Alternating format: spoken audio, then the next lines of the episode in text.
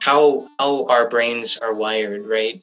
You know, how we are wired to um, maybe motivate others or motivate ourselves. And that that isn't more true or evident when um, is when you are in the workforce. And just uncover the answers that they already know are there. Maybe they just didn't verbalize them or didn't think of them. You asking the right question just helps. Without that dialogue, I think people just kind of stay in their heads about what the what the challenges are, what the problems are. Maybe they think they're too big or they won't be able to get past them. And our brains are always trying to figure out, you know, how long is this going to take? What's the path to get there? And what does success look like, right? And if we don't have any of those right now.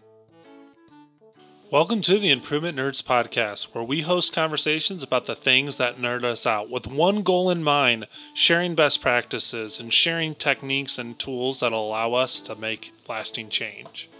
In each episode, we'll feature a different idea, and hopefully through that episode, give you a set of new tools, new skills, and new thinking that'll allow you to change how you do your work, how you lead others, and how you show up in your life. We're so excited that you've chosen to nerd out with us. We hope that these episodes are exactly the things that you need to hear in order to get started in making the improvements that you want to see happen in the world. If these episodes speak to you, please subscribe to our podcast, like what we're doing, and leave a comment. Like I, I had, you know, helped them with that dialogue and created a space for them to solve the problem on their own rather than forcing things, you know, at them, doing things to them. You know, like something in whatever I did, you know, just allowed them permission to, you know, create a solution. And, and, and the hope was that, you know, I, you know, it, You know, I, I was able to create that space for them to do that.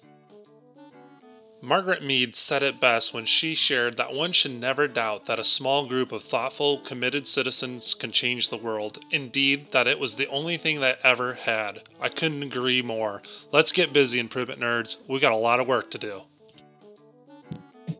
Hey, Improvement Nerds, this is Tom, and back with another episode of the Improvement Nerds Podcast. Super excited to be nerding out today with my friend Mike Bensi. As I started my own business, Rachel Pritt was kind of coaching me through the journey and helping me to target the niche that I wanted to serve and how I was going to start to promote my business. And I asked her, does she know anyone who does this really well? So she introduced me to Mike, and he agreed to meet me for breakfast. And the, the, the breakfast was amazing, but the conversation was awesome. We more just talked about who we were as people and the things that we loved doing and less about our businesses. And we had a ton in common. And I think probably eighty percent of that conversation, Mike, was spent talking about Iron Man.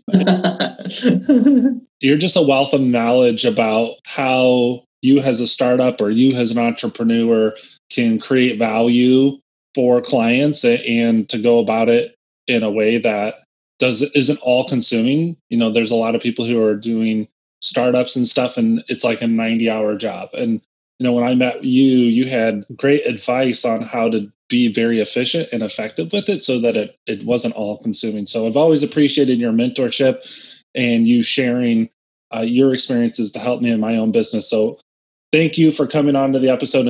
You bet. You bet. No, thanks. Thanks for going back to memory lane. And, and it's hard to even imagine um, being together in person, sharing a meal during this time. I know. Right?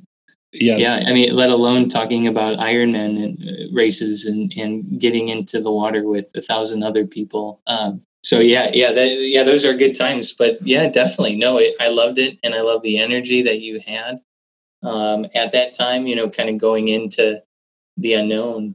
Um, I mean, if you, I remember you, you had, I mean, you, you had some big experiences within large environments that, that must have been kind of like the times that we're in, a little bit, a little bit scary, a little bit exciting, not knowing what to expect next. I think that's a way to summarize almost everything in life is experiences you've had when you're in them. Oftentimes you're not fully aware of how big or monumental they might be. Um, and then as you grow through those things and you move into, you know, from one challenge to the next, you tend to forget the things you've already overcome. Yeah, no, for sure. For sure. I mean, yeah, it's a good reminder for the day. Our, um, our, our kids all start school within the next week. And I feel like we're having similar conversations with them, just, you know, trying to gear them up for what to expect, you know, wearing masks and socially distancing. And what if school gets closed? It's like, hey, you, you, you don't, you don't have control over those things, but, or, and, you know, you, you, you have, you have a lot of control over what you have control on, and focus on that around just getting your head ready for the day and being prepared for what's next. So yeah, a, a lot of, a lot of those things, you know, thinking back to our breakfast, yeah, still, still seem to ring true, which is nice for sure. It means I wasn't making stuff up, I guess. Yeah. So, you know, a lot has changed since then. Um, and, you know, we were talking about sit downs and networking with clients and keynote presentations and things like that. And you're still doing a lot of that virtually. So recently you, you made a presentation virtually on a topic that I can't wait to nerd out uh, about today with you. So I want to kind of set the stage and have you lay that topic out for us. I'm curious, what, what is it, what is it that we're going to be nerding out about today, Mike? Well, if we can't talk about Ironman and triathlons and ultra races, then I guess um, one thing that I'd love to nerd out about is just uh, culture in the workplace. Uh, you know, I, I, it sounds like a lot of your improvement nerds are are either working right now, leading others, maybe a combination of both. Um, and I'd love to just nerd out around, you know, what it's like to uh, work, uh, what it's like to lead other people, um, and and to just be a person who who leads other people. You know, I um, I'm sure Ironman and ultra and endurance sports and family is all going to come up as we we share stories and we nerd out about that topic. And I think it's really important topic right now because culture takes work and very intentional, focused effort to define and to create and to sustain. So before we nerd out about culture and, and share some ideas about how to create culture and inspire and direct culture during times of uncertainty, before we do all that, I want to let the improvement nerds of the world get to know you a little bit. So share with us the path that you've taken in order to get to where you are now. Maybe start with what you do, who you are, and I'll talk a little bit about Bensi Company, and then kind of give us a little bit of the history lesson of, of how this all came about. No, that's great. No, thank you. Yeah, I, I at, at Bensi Company, me and the dog, um, we focus on uh, working with leadership teams, working with executives, on how to better communicate, how to better prioritize um, in order to lead great cultures and, and lead great businesses. So a lot of times that looks like, um, for me, you know, being a, an outsourced resource to help them with all things culture, right? Um, you know, I, I you know, met a group at that talk that you mentioned. They have forty percent turnover. They, um, you know, are having a lot of challenges with remote working. Um, and the C O O and, and majority of the executive team is new. And, you know, they've reached out just saying, hey, help, right? You know, like we've read books, we think we know, but but something's not working and we need help with that. And, um, you boy, to, to start at, at how I got here, uh, not to go too far back, but, you know, right out of school, I, I kind of fell into human resources, um, you know, not really knowing what I wanted to do when I grew up. And it wound up being a great, great fit, you know, because I was helping people. I was, you know, you could see that in terms of helping them find a job, helping managers with difficult issues. I got to see a lot of H R in, in kind of like an entry-level generalist role that really got me turned on to a couple of things. One, just, you know, how important it was to treat people well while at work, which, you know, for a kid out of college, seemed like a no-brainer, but you could really see evidence of that, of when it was working and when it wasn't.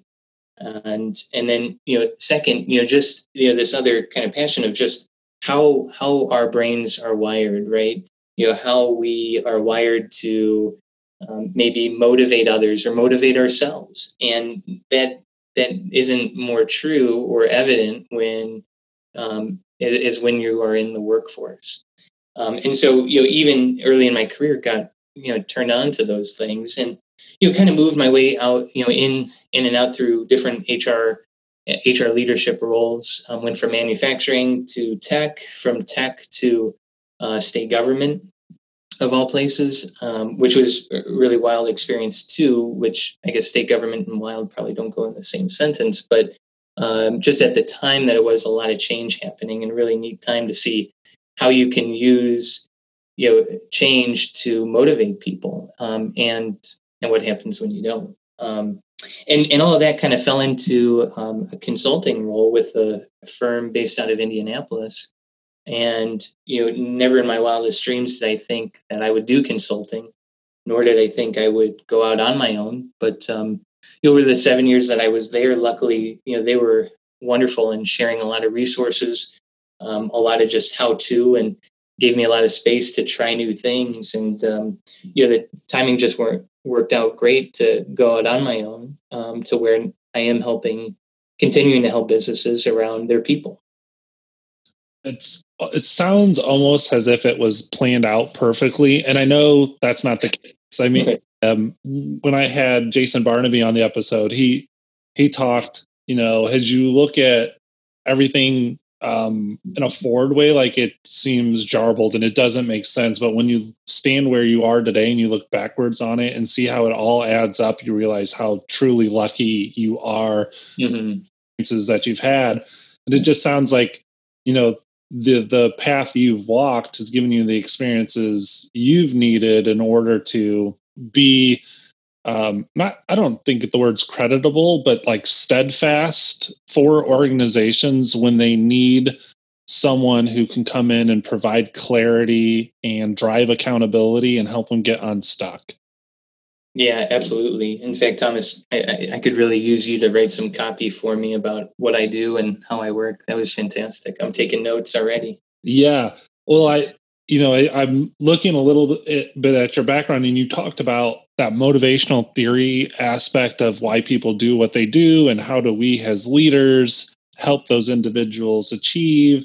So as you were sharing those things, I'm like, is he a psych major? Because I've talked to other H R professionals who, um, you know, said like, hey, I, I just found myself in H R. And while there, I got to learn about H R processes. But what I was mostly curious was about how to engage people and how to motivate people. And both of those people had psych degrees too. So I was like, does Mike have a psych degree? And sure, sure enough, you're in people's head. You betcha. Yeah, no, I... I, I get that a lot. And yeah, it's so true. I mean, you know, the, the folks that you talk to, you know, you know, like helping, helping the business is, is wonderful and great. You get to see how, how organizations can thrive when they really focus on their people. But then, you know, there's this other part where it's like, well, wow, you know, you, you know, like I'm helping a client in terms of, you know, they, they love to be in control. And if they're leading a team, being in control is great, right? You know, and that they get to come up with really neat ideas and move the organization forward, even in times like this with uncertainty. But also it's really challenging because you might leave people out, or you might rely on your gut so much that you just kind of think you know it all and you, you you don't listen to others. So, you know, like those types of things when they happen, it's like, wow, that is um, so challenging, yet so cool to think about. The basic things that you can do, right, when you're open to those, to really not only help improve yourself, but help improve others. In almost every episode or or conversation I have, in in one way or another, it always gets back to a sample of one, and of one. So the individual and how that person interacts with the world. And I think it's, for me, that was when the light bulb went off in my career. Was I was studying for my P M P, and the individual who was administering the training, he said, as a project manager, there's all these tools and there's this body of knowledge, and the organization has expectations of you to deliver results. But don't ever forget that the most important thing on any of your projects is the people that trust you to help them be successful. And when I started to manage projects in that way by empowering people, I became a lot more fun, and the results came a lot easier than me going around and just telling people what to do and how to do it and why to do it. And so I'm, I'm glad that light bulb went off for me. I know it's gone off for you. Yeah, no, I, well, and thanks for sharing that too. I mean, I, I'm, I'm amazed how much, you know, like back in my day, I, th- I think I'm old enough where I can say back in my day, right? Like my, my father, where you, I, I remember those types of classes, not, not touching on the people side. So that is awesome to hear that you even got, got that input, right? That insight, and that they're focusing on that uh, now. Um, you know, it's just so important to, yeah. for regardless of the industry or role, to make sure that that people focus is there. So this is a bit crass, but I, in some ways, want to petition for a refund of my M B A because, you know, I, I studied finance and empathy and some of the softer culture, the culture pieces weren't part of my curriculum. Like everything was analytical and whatnot. So, you know, now obviously I selected that degree, so I somewhat did it to myself, but then I walked out of grad school and into the workforce and relied on what the book said to do. And it, like, it was just a train wreck. I was trying to convince with data and using terms no one understood. I actually used, in, I used the word in healthcare, leverage. Um, oh, no. Uh, whoops. I've, I've learned a lot by doing it wrong.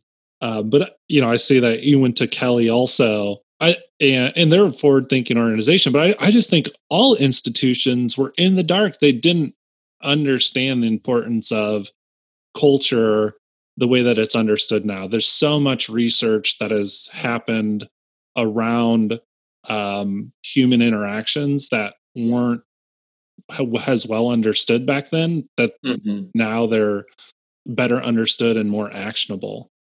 Yeah. Yeah. Well, you, you brought up my psychology degree. I mean, I, I would love to go back to school now and, and just go back to those courses, you know, cause I, I even remember sitting with a buddy who, I think he was a, a chemistry major, but I mean, like, like he, he, he called it like a, le- that's a legit science, right? There's, there's research. Whereas, you know, we're learning about guys like Freud and, and others where they have these really cool theories. It's just, you know, it, it was still, it still seems so new. Whereas, you know, in the last, you know, gosh, over twenty years, so much is out there, and we're able to study things in such a better way of just of, you know, of workplace culture, psychology itself, sociology, right? Like there is just so much coming out where um, it is, I mean, I, I'd, yeah, I'd love to just go back to undergrad and just sit in the classroom to hear what they're learning right now.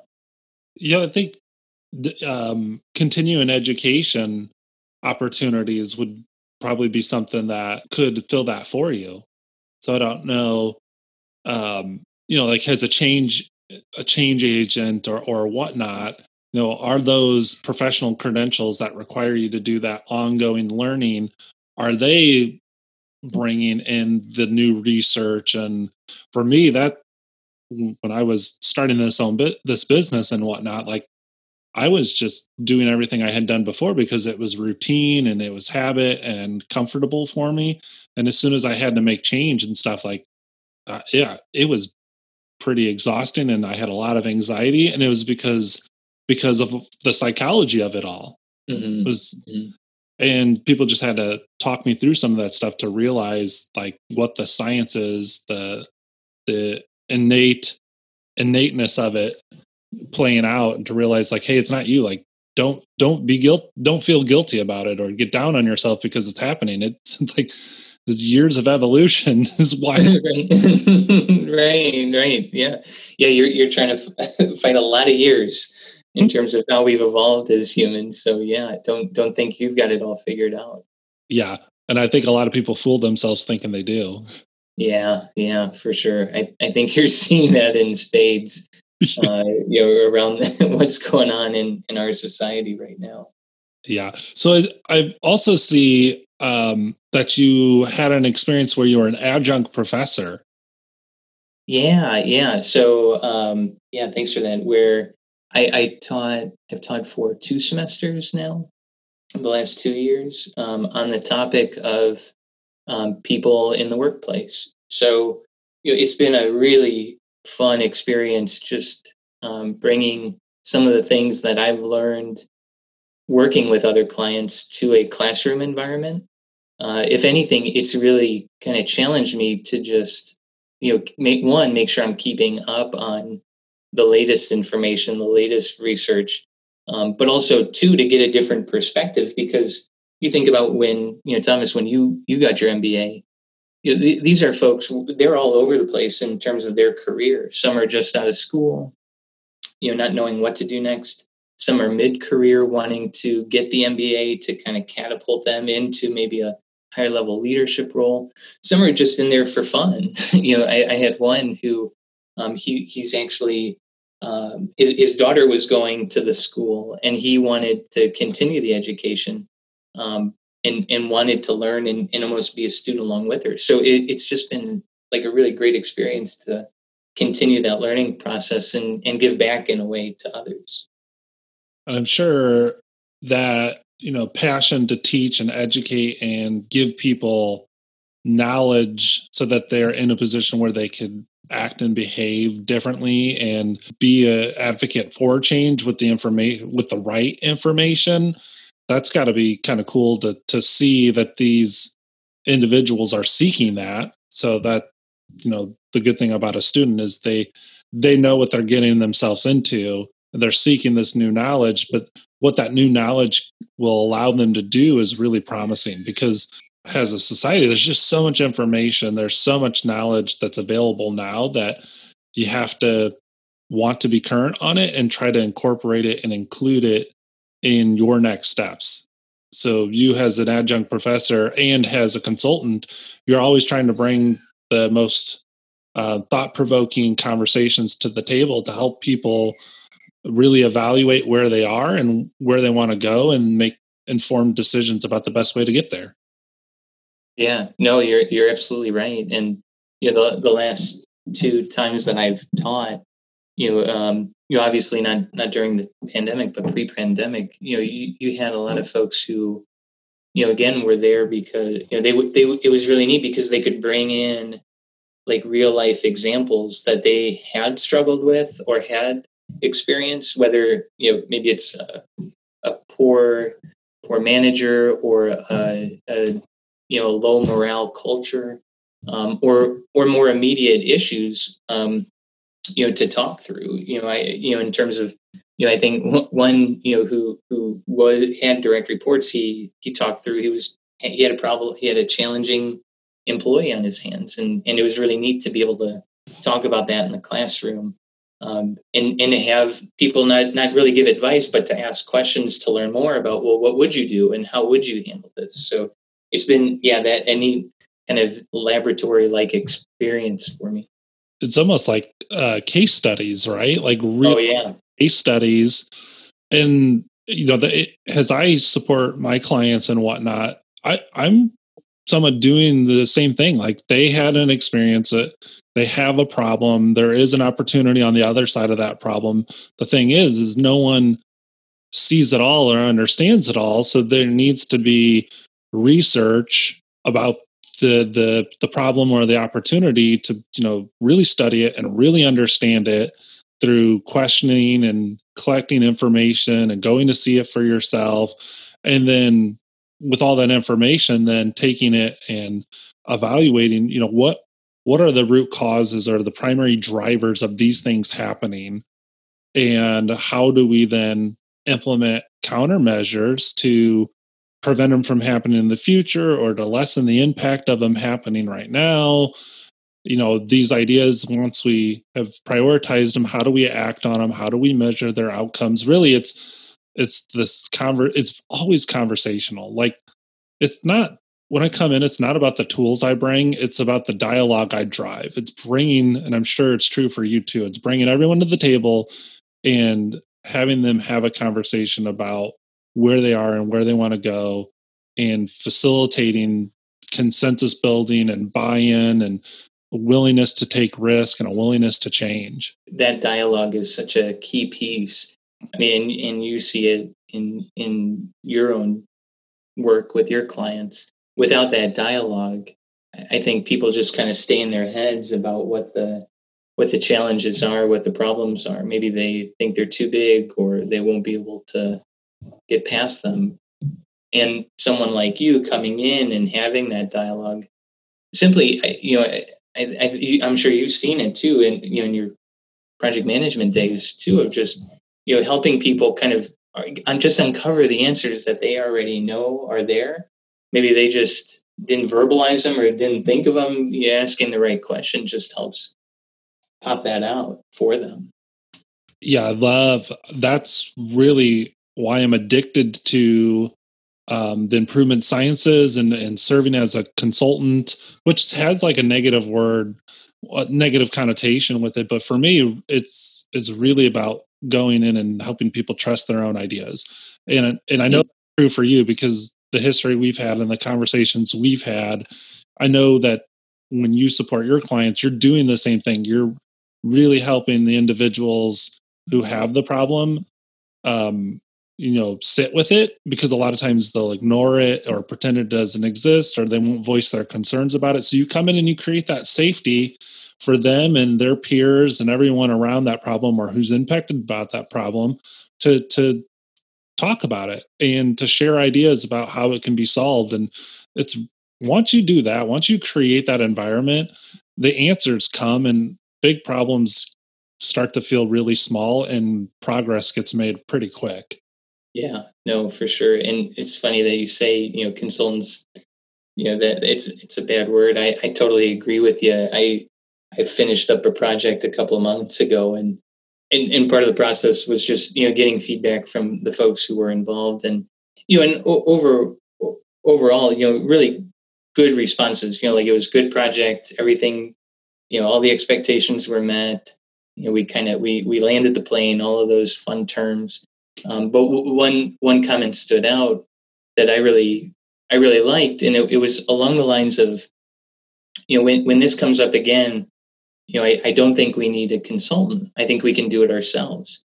And and to me, it was like the best feedback I could receive, because like I, I had, you know, helped them with that dialogue and created a space for them to solve the problem on their own, rather than forcing things, you know, at them, doing things to them, you know, like something in whatever I did, you know, just allowed them permission to, you know, create a solution.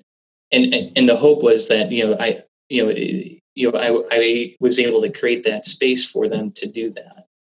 Um, and, and I think, you know, it, we, the best consultants do that, right? Where they, they are working not for themselves, but rather for, you know, the sake of that space, so that others are able to join in, um, and create their, create the solution together. Very well stated. Just, um, I, I want to take what we're talking about now and point that at culture. Because for for me, sometimes when I've come in, it's been uh, a specific problem. So uh, growth of a business or product line, or um, you know, excessive cost in the supply chain. So a lot of it's transactional. Like, I need your help doing this one thing, and yeah, there's layers to it, but it's not overly complex. Um, now, when you try to point that problem solving process and that trust building process, or the work to create space for people to share ideas, at something that's more broad, such as culture, it it's much bigger, more complex, and requires a more delicate approach because of it. So I want to start to talk about how you lead organizations through improving their culture, and, and especially how that is looking now with with so much chaos occurring in organizations. How do people keep their focus on culture and actually impact it? Yeah, no, for sure, for sure. Well, Thomas, I mean, you, you know, like any good consultant, first, it depends, right? You know, like that. I think that's a a great uh, tool to rely on. It depends. But um, more often, uh, you know, my the way that I come in is I, I'm truly trying to really understand, right, and and get a lay of the land, if you will. Because I think a lot of times I hear, and you've probably heard this too, right? Broken supply chains, right? Like, okay, those, those are those are symptoms, but what's the real problem, right? You know, turnover can be high, but what what's causing that? And and and so, you know, a lot of times it's really trying to develop that understanding, and that might be done with the the executive team that I'm talking with. Um, or other times where I'm having to come in and um, you know maybe do a little bit more uh, of a, a deep dive, like a, f- a formal review. Maybe that's through an employee survey or focus groups, or just kind of you know another type of assessment to really kind of gather that. And you know, especially during this time, you know, there, there, there's you're looking at at that with a different type of lens, perhaps, but still looking in the same areas. You know, I, I think, you know, a year ago um, when, you know, folks said, well, th- this isn't a, f- we don't have a flexible work environment. You know, that, that meant something. But now when people say that, right, you know, it's, it's less about, you know, how often I can work from home and more about, well, I don't feel listened to because of my, you know, childcare needs or my dependent care needs. Um, I don't, you know, when we talk about recognition, um, you know, we, perhaps in the past it was, you know, a quarterly town hall where we kind of talk about, you know, who did a good job. Whereas now it's like, well, I only hear from my manager, and you know, the the manager's absent because they're he or she's dealing with their own issues in terms of, you know, just where their mind's at in terms of focusing at home or with their work responsibilities. So still coming at it with that same, same type of desire to learn, but maybe kind of having different feelers and areas that, that might be causing some disruption given the time that we're in. I imagine the levers are somewhat the same of a robust culture. So, um, you know, there's likely to be things driving to a good, strong uh, culture, and then, but there's probably also things that are eroding it. And whether you're physically present or working virtually or amidst a crisis or instability, I imagine these levers are probably the same. They may change slightly, but I'm, I'm assuming trust leadership is important in any circumstance. Communication and information sharing and feedback is important in any situation. You mentioned reward recognition. I think that's important. Uh, working collaboratively and the opportunity to contribute and share your ideas is important. So I'm assuming as you go in and you measure culture, you're seeing similar themes of what is contributing to it or what's chipping away at it. What what are some of the other things you tend to see in that analysis of what builds a good culture or what breaks it down? Yeah, yeah, no, I I think you hit on the key ones, and and I mean, I, I won't I won't go through those over again. I think you you really nailed them, but I think one right now that's coming up um, in a really interesting way, at least my my opinion is, you know, just do I have do I have the tools to do my job? Mm-hmm. And and that can mean a lot of things for different people. Um, you know, tools could be, you know, if I'm working from home, am I do I have space to get the job done? Um, do I have, you know, a laptop? Uh, do I have, uh, you know, I had a client, you know, she's just asking for a whiteboard, you know, for, you know, just let me have thirty bucks to get a whiteboard so I can write down some notes. But, you know, those types of tools, you know, but also I think at a larger level, like, is my, am I able to do my job? Um, you know, there's so much noise going on right now. You mentioned um, the pandemic, social unrest. Um, I mean, you add in, I mean, climate change. I just read an article um, about an invading species of jellyfish that's in Europe now. I mean, it's just like everywhere you look, there is just something amiss. And it, it, if we're not making the job enjoyable, easy to do, right, we're doing a disservice to our employees. And so, you know, like re- recognition is great, but how easy is it to get the job done? Are we making it overly complicated with different processes, um, different levels of approval, right? I, th- I think, you know, right now it's really just focusing on those fundamentals of what it means to work in terms of how we share that. So that's been kind of a big piece um, that I see uh, within organizations. Um, the other is, you know, if if you think about when the pandemic started, it was really kind of neat. It was like this little experiment in itself of, you know, how, how would companies respond? And for the most part, I think you heard companies who were communicating more. Um, you know, some of the studies showed that, you know, feelings of, you know, that trust and leadership that you mentioned went up during that time. Uh, communication also went up, right? People knew exactly what the organization was doing and why. You know, here's why we're not working in the office. Here's why we are, right? Here's why we're needed. We are an essential business. Um, you know, and then also people just loved having a job, right? Employment's at um, crazy numbers right now, and, and people are are grateful. Um, but, you know, over the last five months, some of those basics have, have kind of um, been put to the side. You know, we're kind of tired. Um, uncertainty is dragging up, you know, so companies are starting to communicate less or maybe not as clear. Um, the level of care um, that we see is, is, you know, people are feeling less cared for, right? Again, kind of whether it's being asked to come back into the office or forced to come back into the office, um, despite the challenges of having kids or loved ones at home. Um, and then, you know, also, you know, just, I think managers are sick of it. You know, we, uh, if you look at, at the data, managers don't trust remote working, um, or their skills to manage remote working. And so, yes, the, the, you know, everything has shown that, you know, people who were able to work remote have been able to do so.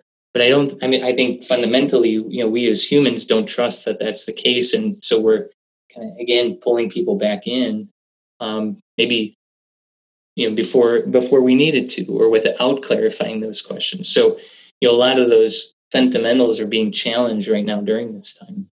Yeah, I think the middle of any change is all the the fuzziest and the most unorganized um, thing, because at the at the start, as you were saying, it kind of follows a U shape. Or, early on, a lot of communication, a lot of support, and over time, as resources are spent and the change sets in, as people, it, it slips to the back of their mind, uh, their fatigue sets in, and, and things like that. So the middle, the lull, is always where things kind of fall apart. And then magically, there's a correction once people kind of see that end.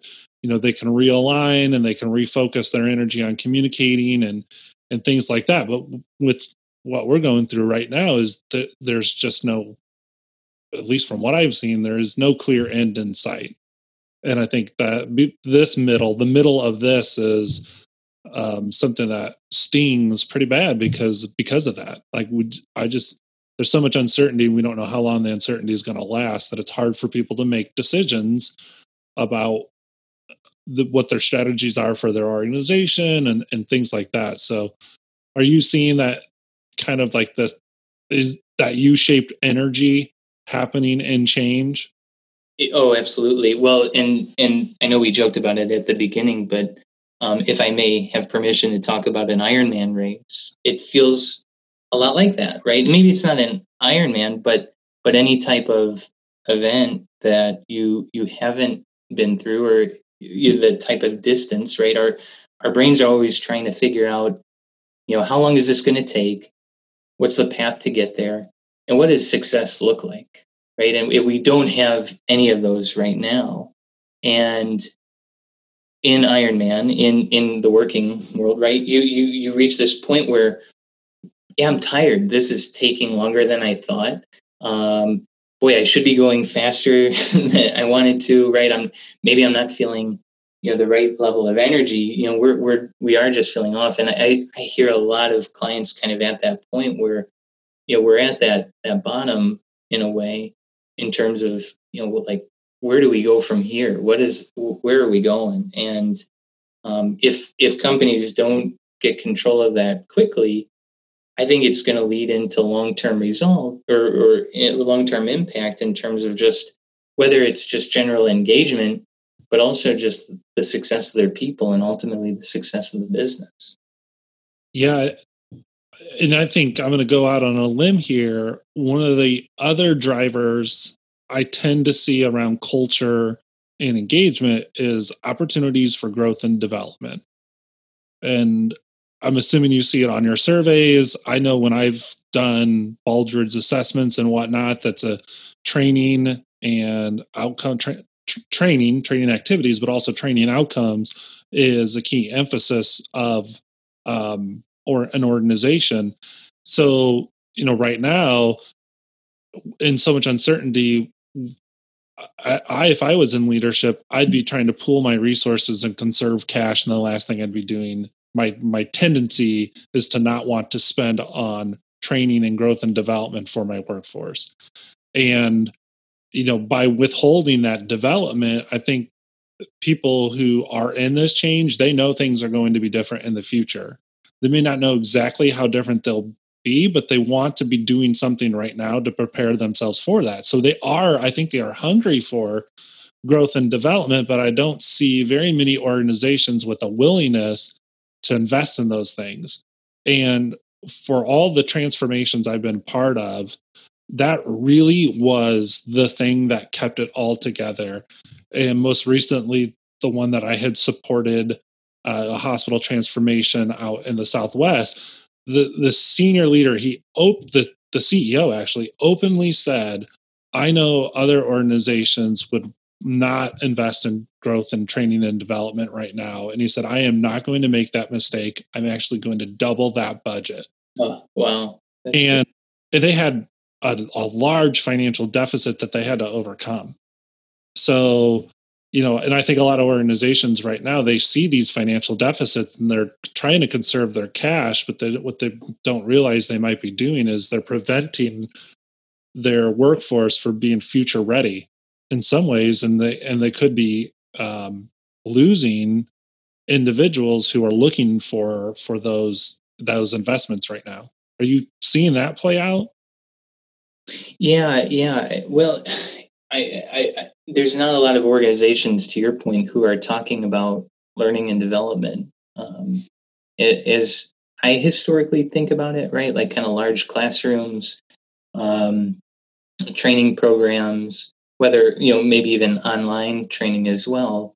Um, where where I'm trying to encourage people is, you know, and we, we kind of talked about it earlier of just using using that time that you're in um, as as a training opportunity. I mean, if if you think about, you know, those uh, organizations who have had to make job cuts, right? They're being forced into that by asking people to do more with less, right? Um, and so there, you know, there are people out there who are being forced into new roles, and and. and there's a lot of opportunity in a way, you know, hopefully without having to make job cuts, to think about what are those ways that we can get people learning without having to send them to a conference, to a training program. Um, maybe we're not cutting our budget, but we're putting the dollars in a different way. And so that that's where what I'm seeing some companies do. But to your point, yeah, most of them are just kind of sitting tight on larger engagement development efforts. We talked a little bit about the, the different levers or the drivers of a culture or the things that can erode it.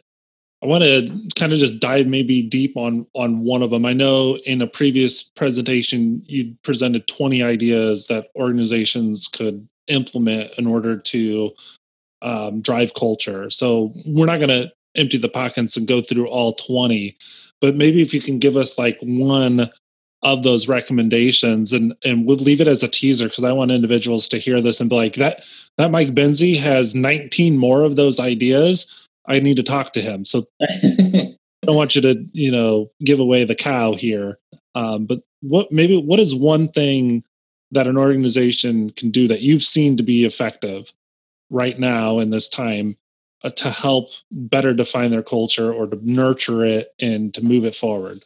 No, definitely. Yeah. Thanks for that. No, I, I, I think you know, the, the theme over the last week um, has been around communication. Uh, you have folks who, you know, again, they, you know, maybe we thought we'd be back in the office by now and we're not, or we're being asked to come back to the office when maybe I'm not ready as an employee or my family's not ready because kids are not going back to school. They're going virtual, right? Whatever it is. And so, you know, it, that communication theme seems to be a hot topic. And, and I think if you think about when pandemic, the pandemic started, we were communicating constantly, right? Which was really great because we needed to. Things were coming up every day. We were learning new things. We were so unsure.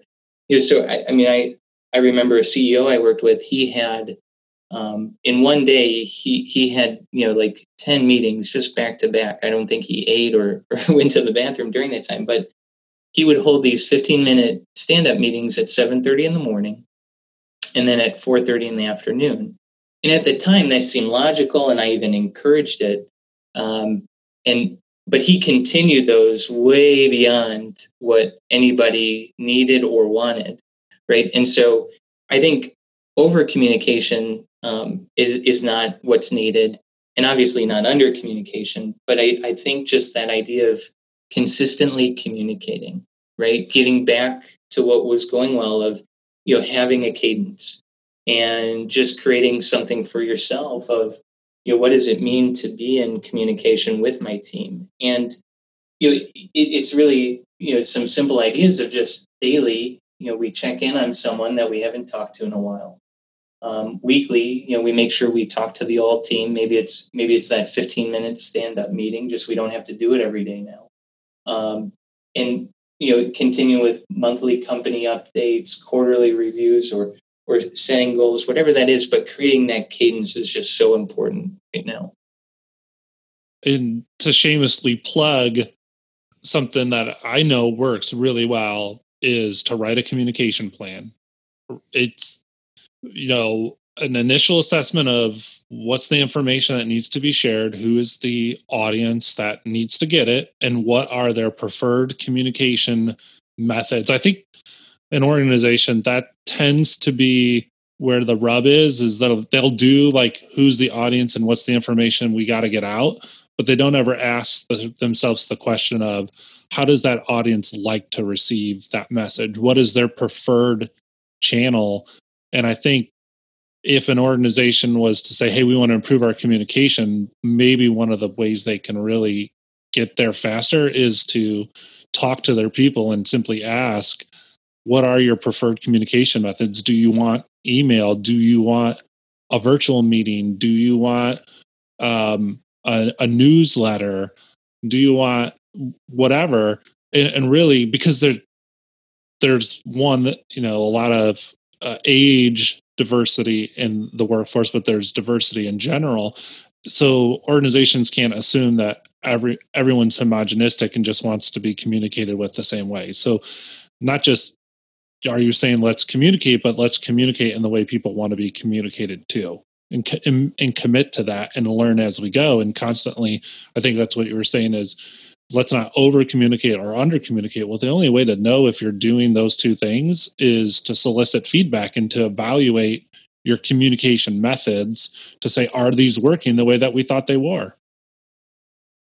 Yeah, no, absolutely. No, I love that. Right. You know, I, I, I had a client where they they hadn't asked that question. And until I got in, they didn't realize that their emails were just being ignored, that they got all their information from their local area manager mm-hmm. um, on on their on the weekly updates that area manager held.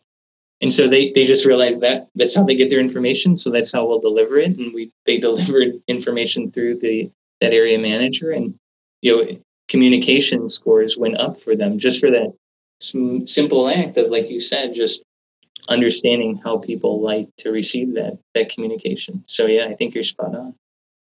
Well, I'm, you know, I was simply saying something that I know you were already doing. I just wanted to go there and nerd out.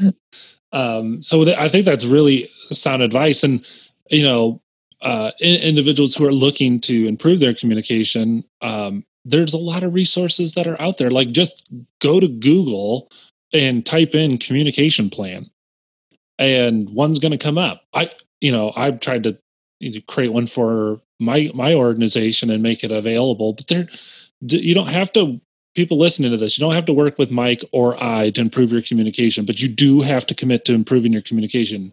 Work with someone, whatever resource that works best for your organization, seek it out and try to make it happen. Like, it's important. We, as Mike had said in the surveys he'd done, communication oftentimes is one of the key drivers of culture and engagement. So I think that's great advice to say, let, here's some ways you can improve it. Uh, you can help. I'm, I'd be happy to help. Uh, if not, like, still work on it, people. I love it. We can end it on that. Work on it, people. We just work on communication all the time. Had a lot of fun uh, nerding out with you, and thanks for coming and talking about all the things that help to create a robust culture, and leaving us with uh, a good uh, piece of recommendation of the one thing people can start doing to improve their culture. And, you know, we teased it that there's nineteen other things on your list of twenty things organizations can be doing. So I want you to take this opportunity to plug yourself and, and uh, leave us with ways that individuals can connect with you and to see this presentation of the twenty ways to, to create a, a robust culture. Thanks for that, Thomas. And thanks for having me on. This was a lot of fun. Um, l- like you said, I think um, probably the best way is just my website, uh, w w w dot mike bensi dot com, M I K E B E N S I dot com, all one word. And um, I'll, I'll throw a blog out there. You can subscribe to a monthly newsletter. Um, or just see other helpful information um, as far as things that I talk about. So, yeah, I appreciate that. Thanks again, Thomas. Thank you. And I'll include all that information in the show notes. So the Improvement Nerds of the world, like, you guys have zero excuses not to follow up with Mike.